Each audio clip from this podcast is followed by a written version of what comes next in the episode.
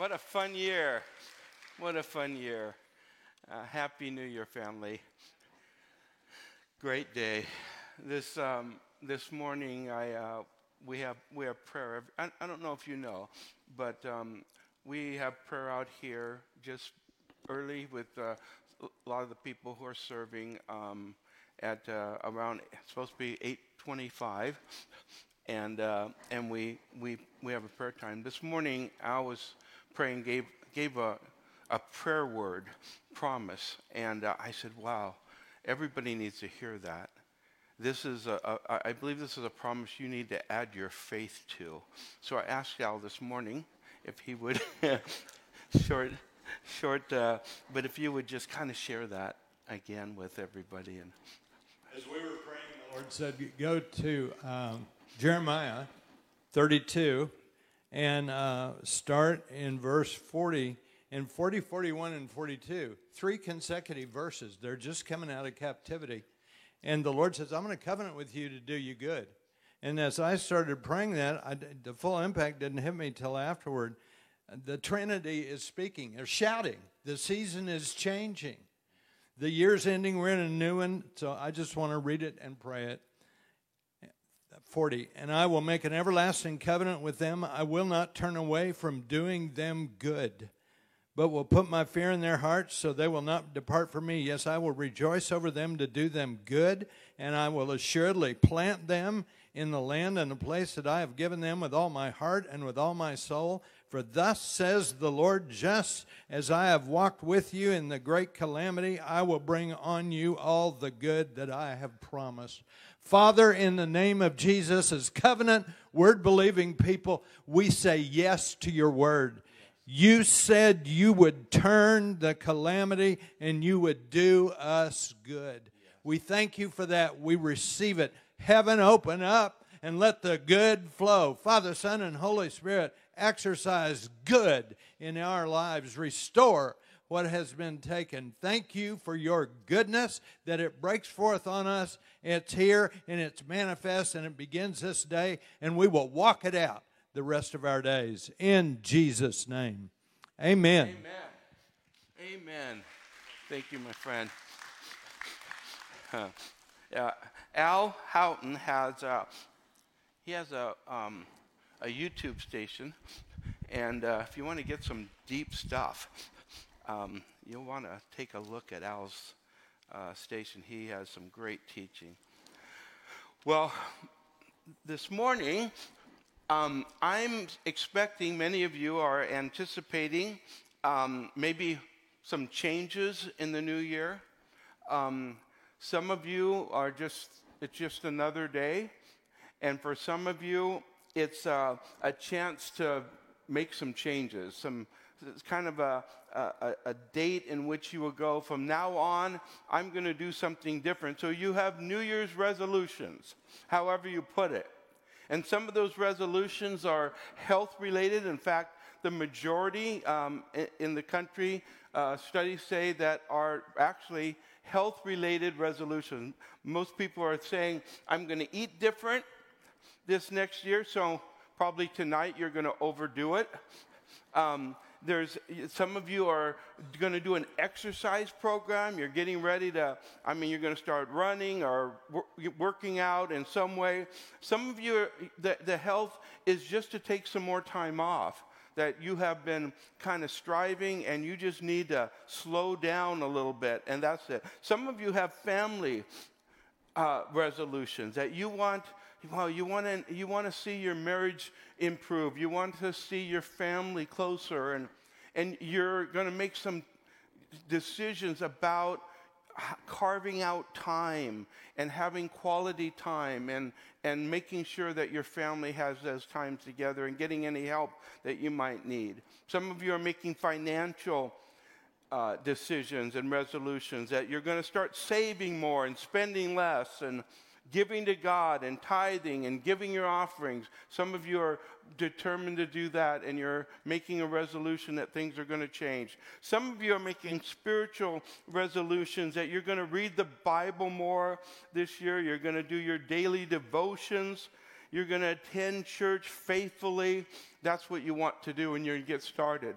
In fact, we usually see at the beginning of the year um, in January that attendance actually starts going up because there are pe- more people deciding I'm going to be at church more frequently. In all of these, we know that the majority of people will not finish the year fulfilling their resolution. But I want to say these resolutions are good things. I mean, most of them that people are, are doing, there, uh, uh, I'm not, there's nothing against them. But I want to talk to you about something more important in all of this. In fact, I think it's the thing that has to be first for these even to be successful in our life in fulfilling that. And I'm going to talk to you about, well, I'm going to talk to you about this new year. I'm going to talk to you about doing nothing. Does that sound good? I want to talk to you about the importance of uh, the disciplines, the discipline of learning to do nothing. And you'll see uh, what I'm about in that, but what, it, what is this all about? I'm not talking about church, I'm talking about life. What is life all about? I think if we go to the very beginning of the Bible, we can discover God's real plan for life. What this what is God's plan? What did he what what was in his mind when he created all this? In fact, um, it's Dallas Willard that said, creation was nothing more than God playing. God decided to play. God, listen, most people don't understand the playful heart of God. That God has this playful heart. I, I think it's why the scripture says that we're to be, in some ways, like little children. Because little children know how to play. I mean, they don't even have to have toys to play. I was listening to one person who was talking about their little girl, and uh, she had gotten in trouble, so she got time out. They put her in the corner, but no toys. And she was laughing. And uh, they asked her, they says, well, why are you laughing over here? She says, I'm seeing cartoons. Her imagination had gone, and there was no way to stop her from playing. She knew how to play. And we God knows, see, there's in the heart of God, there's this playfulness that we don't even imagine. Because somehow we think that power means seriousness all the time. And God has a playful heart. And I agree with Dallas Willard when he said, God was just playing when he created everything. But he had a, he had a, a joyful heart. He has a light, he, God is more lighthearted than most people think he is. And so, notice in, in the creation story um, that the Bible says that he created, every day he created something, you know, created light, created the plants, created the animals. And when he was done, it, he said, That's good. That's really good. Like he's admiring his own creation. That, that was good you know? And, and it, it's not a, like an analysis that's good. You know, it's, it's, not, it, it's not what um, an engineer would do. An engineer would make something, and if it's good, he's analyzing and going, that's good. He's not saying that's good because the chemical makeup of that which I created is just amazing. How those plants, you know, photosynthesize and all, th- that is really good. No, God was doing it more in the sense of, of all that the purposes of it is. That's good. And then when He came and created us, human beings, He said, That's really good. That's really good. That was something that was incredibly special.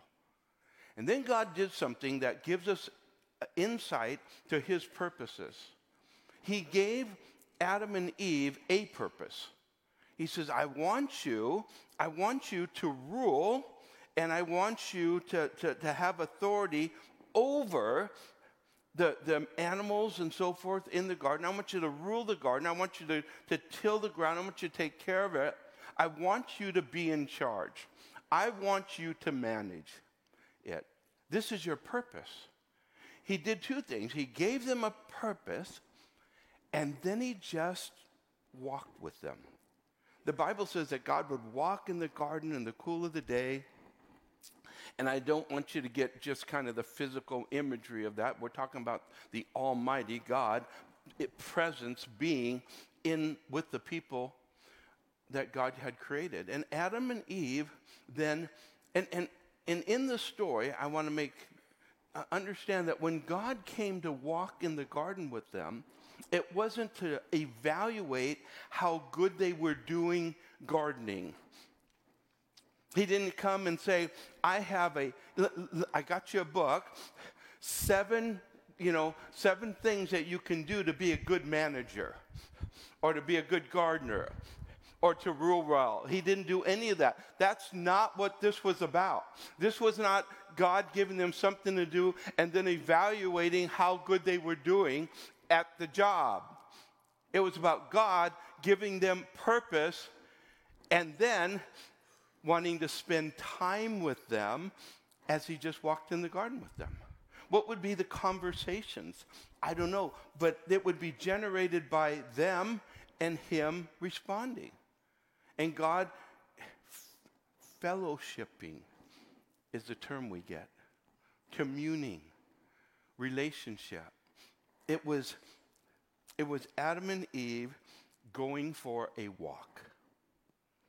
God kind of likes that a lot. There was a man in the Bible who walked with God. His life is defined by just this phrase Enoch walked with God. And then one day, God said, You know, I'm not coming down here anymore. I'm taking you up with me. And the Bible says he walked with God and was not, for God took him. God just said, Why don't you just come home? We're so close, anyhow. But, but what you see there is actually the purpose of God. And what we need in our lives is we need that to be the focus of our life. And so much can become the focus of our life other than that, that are even good things. You, you notice in the list that I talked about, the resolution, some of that had to do with people going to say, I'm going to read the Bible through this year. I'm going to do that. that. That's a good thing. Well, these other things, I'm going to have prayer, I'm going to pray, I'm going to intercede. That's good. Those are good things. But the thing that God created us for was to go for a walk with God. To be in quietness with God is another way people express it. Just a quietness, just a solitary time with God, which isn't always easy. We live in this world, the, the world we live, or the time we live in, it is probably the most difficult time in history to have quiet time, alone time. We're in constant strife, and anywhere we go, we got the world in our pocket. And there's always something to, to do, and always something to study, always something to learn, and always something to respond to and, and, and it's habit forming and it's constantly calling us. And there's another problem with the solitude time. In learning and discovering God in that is solitude sometimes forces us to hear our own thoughts. And that can be challenging. Wanting because sometimes we don't recognize where our thought life goes. It's kind of like, what do you think when you're not thinking about anything? Well, you're thinking about something. And sometimes those thoughts go in places of fear and anxiety and, and places you don't really want it to go. And that solitude exposes that to us. But the value of it is w- worth working through that because the value can become a greater depth and intimacy with God. And because the world has been so noisy, the value of our solitude time is much more valuable. In, in Matthew chapter 11 and verse 28, one of the most famous portions of Scripture that many of you know real, real well, Jesus, um, Jesus made this statement. He said, Come to me. Come to me, all you who, are who labor and are heavy laden, and I will give you rest. Take my yoke upon you and learn from me, for I am gentle and lonely, lowly in heart, and you will find rest to your soul. Uh, for I will satisfy, because, because he's, and then he says, For my yoke is easy and my burden is light. I, I was reminded of Jeremiah 31 25, where it says, For I will satisfy the weary soul, and every, every languishing soul I will replenish. See, Jesus was offering us time with Him that can lift the burdens that we have in our life. He uses this term yoke because the, everyone that would have been listening to him knows what a yoke was. It was a way in which you tied two animals, beasts of burden, they called them. It could be donkeys, it could be ox, it could be cows that would carry the load.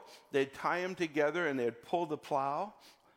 And, and the reason they would do that is because two tied together could produce more plowing than two, the same two animals doing it separately at the same time. There's more power when two are doing it together. Sometimes they would actually have the, the, the yoke would be, one would be larger than the other so that one would carry the load or pull the load more, and the other one was more like being there next to it just so it had some something some, another animal that was kind of comfortable and, and comforting and thinking that that animal was helping pull the load. And i think i think of the lord that way that we're kind of the ones there and he says i'll, I'll take care of the load. You just walk with me. I'm going to i'm going to pull i'm going to pull the plow. We're going to get the job done but will you be with me while we're doing it and that's when Jesus is saying, listen, my yoke is easy and my burden is light. Sometimes it doesn't feel that way. But that might be because we are not taking advantage of just walking with God in the cool of the day.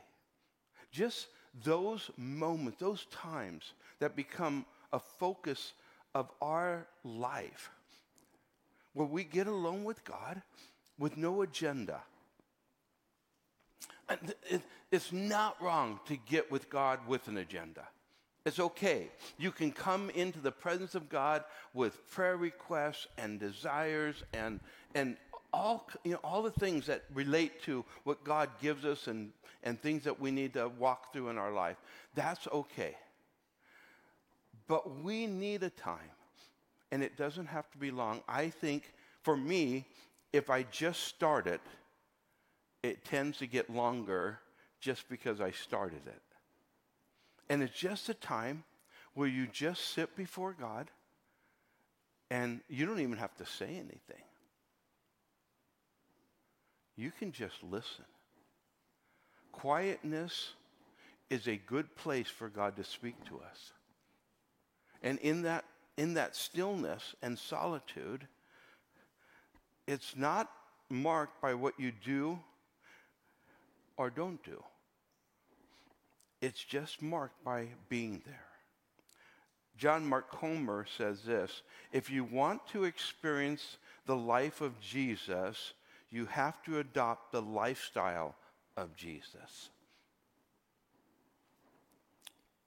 That lifestyle of Jesus was to get together with the Father. That's what he did. And it's interesting, isn't it, that Jesus Jesus had a garden that he went to.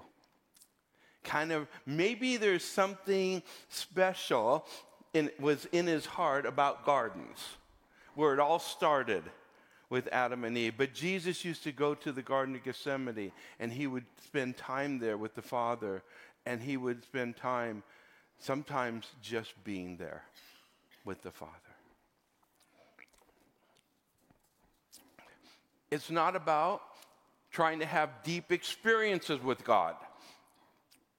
Because, see, the, the expectations don't really need to be there. You know, if I go and I'm have a quiet time with God, I'm going to have it, you know, I'm going to sense his presence. He's going to overwhelm me. It's going to be so wonderful. And, and that's why I'm doing this. And that's not the purpose. It's just being with him. It, we, we don't have to have an agenda. We just have to be there so he can be there and he can speak to us and we can be in his presence. And when we start doing that, some things start to change. And I want to just share, there's more to this than what I'm sharing, but I want to share five things that if you will just carve out nothing, you'll get something. And these are the five things I think you're going to get because I found this to be the case. You start seeing God in everything in life. It's in these moments of quietness that, you, that God starts to reveal that He's there. I mean, He's always there. But the people who have the most joy, the people who have the most sense of God, are the people that see God all the time, all around them. God's there. He never leaves you or forsakes you. He's always doing things. And those who are more sensitive to the presence of God, those who walk with God, well, they see God in action when others don't. Same, same experience can happen, and one will see God right in the middle and see what God is doing, and others will be to- totally oblivious to the fact that God was even there. And it's, it's in those quiet times with God that you start to recognize Him and sense Him and realize his presence. So I need to arrange my life uh, around the recognition of God, but the only way I can do that is in these quiet times with God. The, the, the second thing is you start releasing things you have been holding on to. For in some ways, somehow, in the, those moments with God, those times of quietness with God, the things that you tend to seek for and have to have aren't as important anymore. They're, we strive for things. And sometimes just, just that simplicity, that putting God first in everything in our life. You know, we're about, and the reason so many will be trying to make changes at the beginning of the year is because we're about improving. A lot of us, that's our life. We want to do better. We want to achieve. We want to win. I, um, I just started um, playing softball um, again, playing baseball. I played uh, hardball till I was about 60. And, um, and so um, Tim Murphy and uh, and John Stewart talked me into this.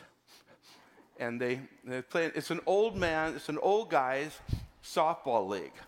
So I apologize ahead of time that you might be getting more baseball analogies over the next year, uh, just possibly. But I was, so it was my first game, it was a practice game we had this week, and it's just once a week we have a game. And uh, and so they were introducing me. and I was talking to one of the guys. He said, he said, there's just two things you have to that work about. He says, one is have fun. He said, and then he said, and second, he said, don't get hurt. That's the goal. Now, listen, there are, um, when we're talking older guys, I'm one of the younger guys. There are guys in their eight, mid to late 80s playing in this thing. And I said, I said, yeah. I mean, when you get to our age, I said, you don't really, you know, winning is not a big deal. He says, oh, no, no, no, no. he says, you won't find that out here. He says, these guys can go crazy competitive. Says, that's how an 85 year old is out on a baseball field. If they weren't, they wouldn't be out here. I said, oh, yeah, I take that back. I got it. But we all have some of that in us. We do want to do better at whatever it is. We want improvement.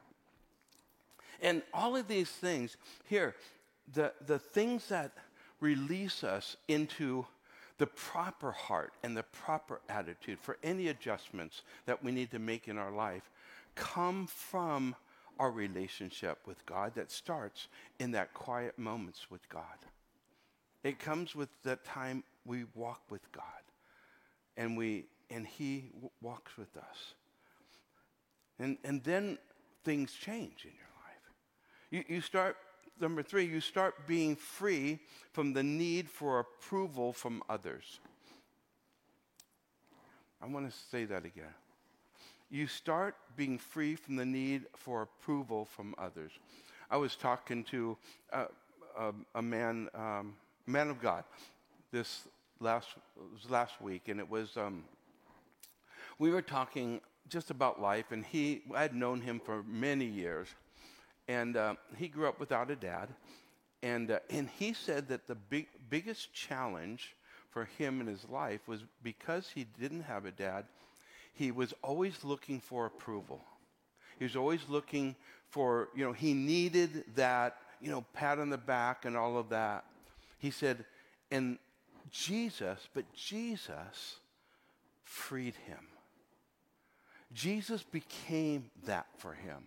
It was his relationship with God freed him for this constant need for someone to pat him on the back and say, You're doing a good job. I mean, that always feels good to everyone, but it's different from receiving something that feels good and having a deep need for it when that is a deep need for it, you don't make good decisions in your life. You make the wrong decisions. And so the, the kingdom of God, well, in your time with God, what you discover, it's his kingdom, not your kingdom. And that's what this is all about. It's about his kingdom. And it's his kingdom that you seek for.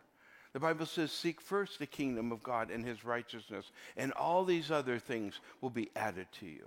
But, but when you have enjoyed this playful God who has this joyful heart, this playful heart, what you look at when you, it comes to seek first the kingdom is not a striving.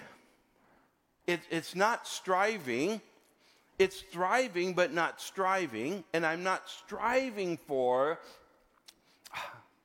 I'm not striving for the kingdom. I think of the kingdom as something that, well, it's a treasure, it's an adventure, it's the pearl of great price.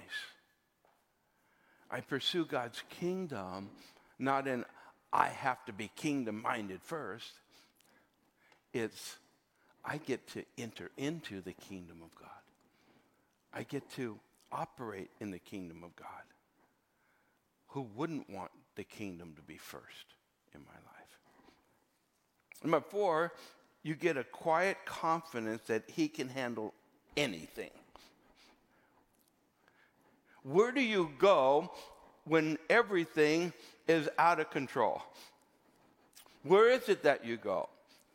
Listen, if all you go, it's immediately all you do is fall down and just start pleading with God for breakthrough, I think you might be missing something because what you really need first, it's okay to do that, but what you really need first is to get alone quietly with the God who can calm your soul, who can calm your heart, who can help you process things before you make any decisions that you're able to hear God because that's where you hear God. is in that quietness. It's not in your anxiousness. Your anxiousness will drown out the voice of God. It's in your quietness that you hear the voice of God. There's a great story in Second uh, Kings um, 19, the story of Sennacherib, who was coming down with the army of Syria. The Assyrian army was the most fierce, maybe the most fierce army that ever existed. The, the, the military of the Assyrian um, was, they were as cruel as you can't even imagine. And the, the way they operated, not only did they demolish their enemies, but they humiliated them in the worst ways and caused the greatest amount of suffering as they could so that no other army would be, even be willing to go up against them and they would surrender before they got there. They, they would carry li- literally necklaces with ears and nose and body parts of their enemies around their neck. They, they would skin people alive. Their city had mounds of skulls. They would go in and completely annihilate the, their enemies so that they wouldn't want to even, I mean, no one would want to fight them. And they were really good. They were, the, they were the best trained soldiers with the most modern military equipment of the day. And they were coming against Israel with 185,000 soldiers. And, uh, and Hezekiah begins, they begin to pray. And in the 46th chapter, in fact, if you would read that whole chapter, we don't have time to do that. But in that chapter, the writer is talking about who God is, not who the army is. He, it, it is at the time of this war coming and the writer is talking about how fierce God is. There's this army coming, but he's not talking about the army. He's not talking about the enemy. He's not talking about the problem that they're facing. He's talking about the God who is fiercer than any army. And, he's, and it's a God who shakes the mountains, and it's a God who, you know, calms the seas. And it's a God that no one can defeat. And as he's talking about it, he comes to this portion in verse 10 of chapter 46, and it says, Be still. And it's interesting because that word be still also can be translated stop striving. Stop striving. Be still, stop striving, and know that I am God. I will be exalted among the nations, I will be exalted in the earth. The Lord of hosts is with us. The God of Jacob is our refuge. Selah. Be still. Why? Because sometimes nothing is better than something. Sometimes just being still before God is better than anything.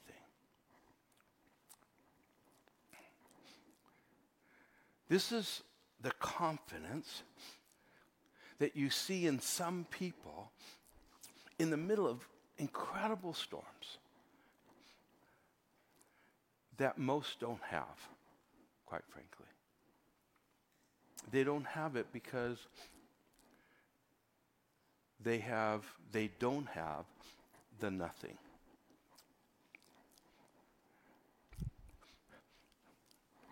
And so you start, you, you, you start this quiet time and things start taking place in life. You start seeing God in everything in life. You start releasing things you have been holding on to. You start being free from the need for approval from others, and you get a quiet confidence that He can handle anything. And I just would say the fifth thing is you start meeting people without evaluating them.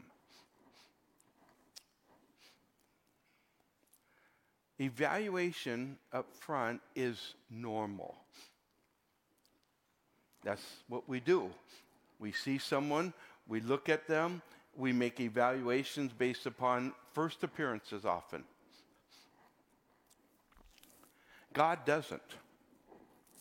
In fact, the Bible says man looks at the face or the outside appearance, and God looks at the heart.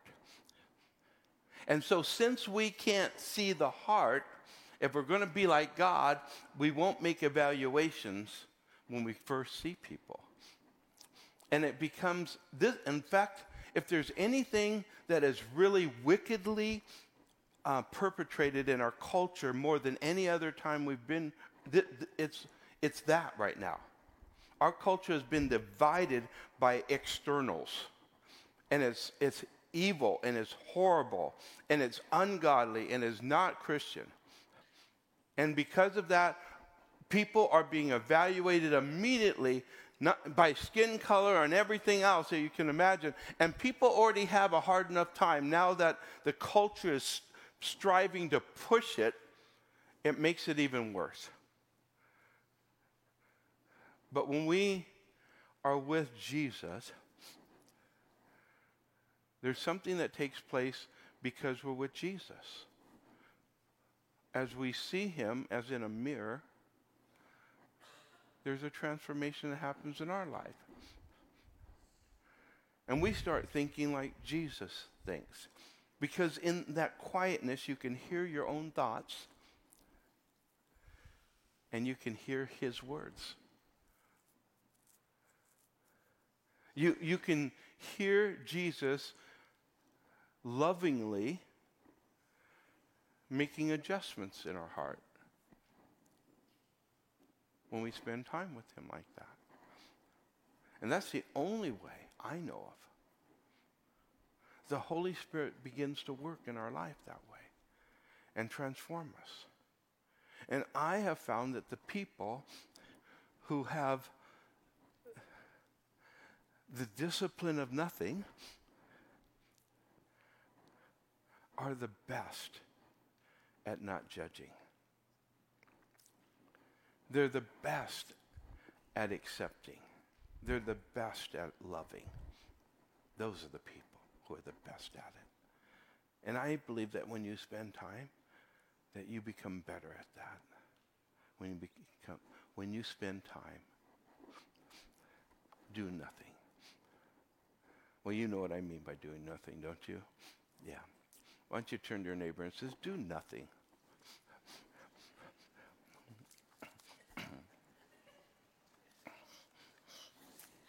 Hmm. Now, some of you are t- going to take it too far.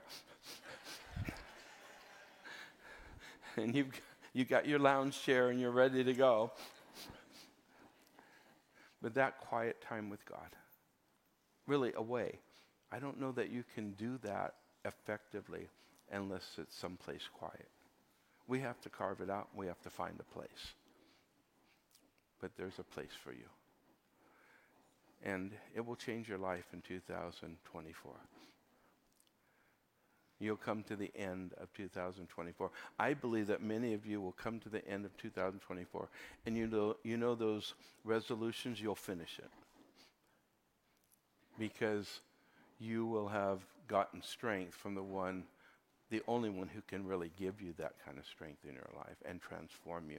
Because what has to happen in our life has to happen from the inside out and that comes from, from Him. So walk with Him. Walk with Him. Amen. I'm going to ask the worship team to come on up. And uh,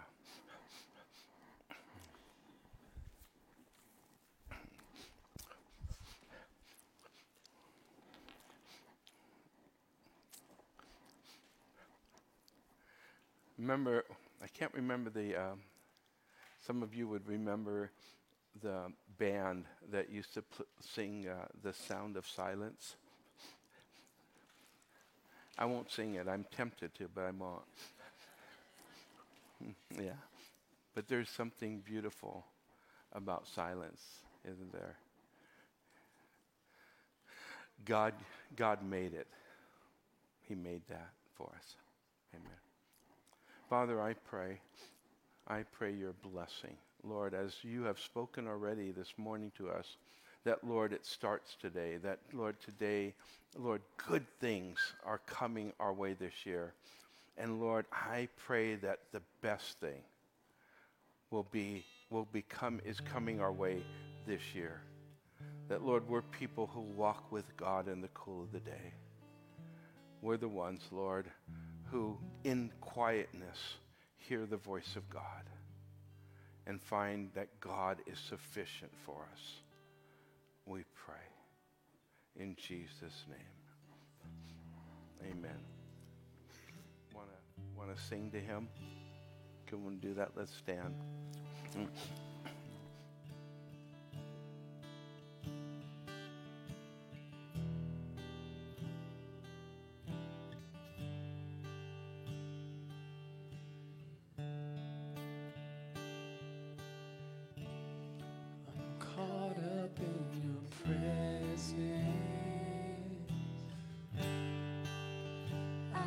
Just want to sit here at your feet, caught up in this holy moment. Never want to leave.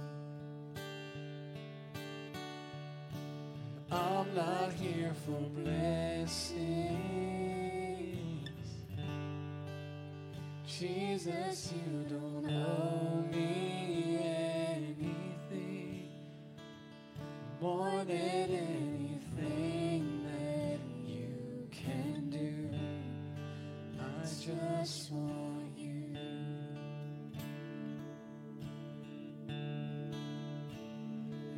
I'm sorry when I've just gone through the motions. I'm sorry when I just sang another song. Take me back to where we started.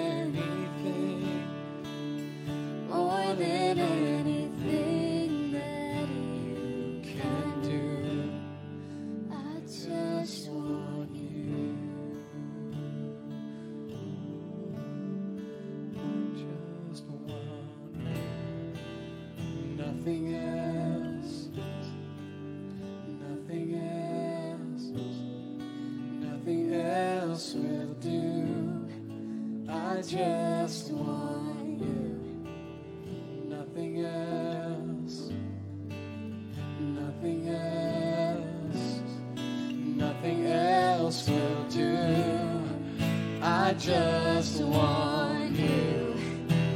Nothing else. Nothing else. Jesus, Nothing else will do. I just want you. Nothing else.